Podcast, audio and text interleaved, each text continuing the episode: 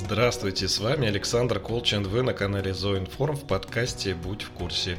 И вновь для вас интересные новости с ленты Зооинформ. Останутся ли российские производители кормов без мясокостной муки? Собаки и кошки в Калининграде живут играючи. МАРС переходит на перерабатываемую упаковку, а Purina выпустила корм с белком из насекомых. Сегодня с нами исполнительный директор Ассоциации производителей кормов Фёдор Борисов и энтомолог Антон Суязов.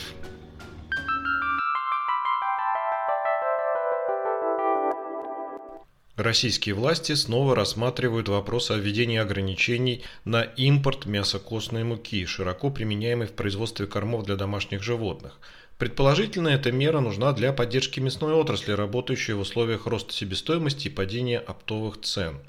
Производители кормов для домашних животных в России не видят возможности быстро заместить импортное сырье. Более того, некоторые виды продукции с высоким содержанием протеина, которые используются в премиальных кормах, в стране просто не выпускаются. Мы обратились за комментарием к исполнительному директору Ассоциации производителей кормов Фёдору Борисову. Ограничение импорта мясокостной муки может привести для отрасли к двум важнейшим негативным последствиям. Первое, нужно понимать, что не все виды муки в принципе производятся в России, и это приведет к тому, что некоторые виды кормов просто будет невозможно производить, соответственно, мы столкнемся со снижением объема производства.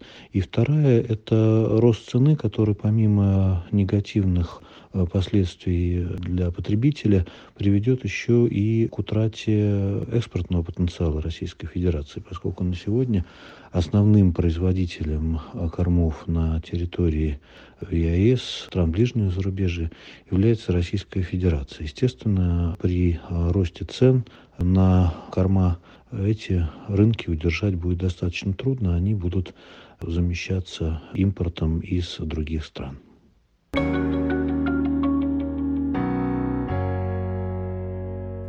Данные зоомонитора показывают интерес владельцев собак и кошек Калининграда к игрушкам для их питомцев.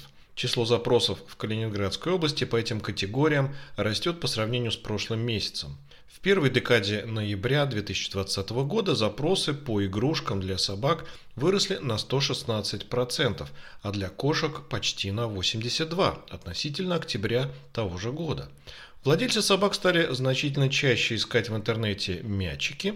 Эти запросы с октября выросли на 233%, а интерес к интерактивным игрушкам за этот же период увеличился на 100%. Владельцы кошек активно ищут дразнилки и интеллектуальные игрушки для своих питомцев. В обеих категориях за 10 дней ноября рост составил 100%.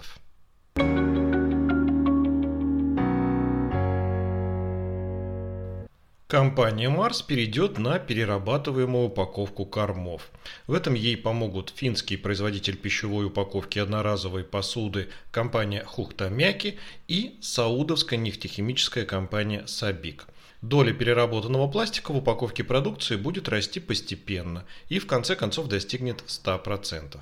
Уже в 2021 году «МАРС» планирует представить в Европе новые виды упаковки из переработанных материалов и намерена расширить свою деятельность на другие регионы и бренды.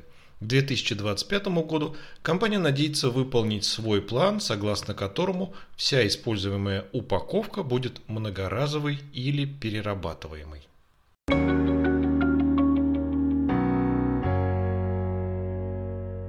Purina сообщила о запуске новой линейки кормов для собак и кошек на основе альтернативных источников белка. В состав продуктов Purina Beyond Naturals Protein входят протеины, полученные из насекомых, а также растительные белки из фасоли и пшена. Новый корм появится в продаже в швейцарских зоомагазинах в ноябре.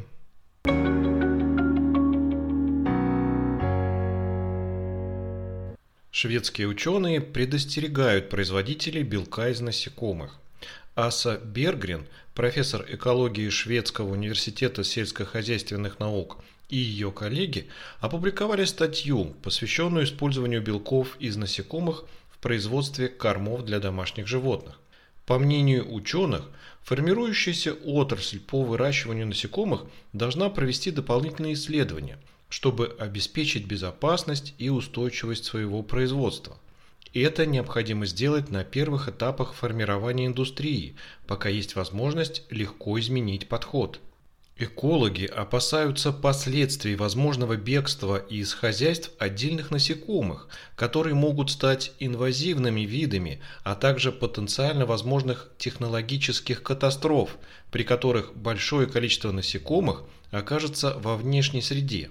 По мнению специалистов, использование местных насекомых более безопасно по сравнению с выращиванием специально завезенных особо продуктивных видов.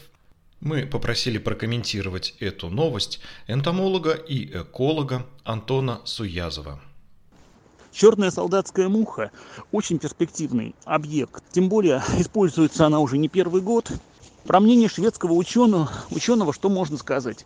Я полностью поддерживаю это мнение. Если есть возможность использовать не инвазивные, а местные виды, это можно только горячо приветствовать. И, конечно же, я соглашусь с тем, что поведение данного вида нужно бы как следует изучить, прежде чем запускать огромные производства.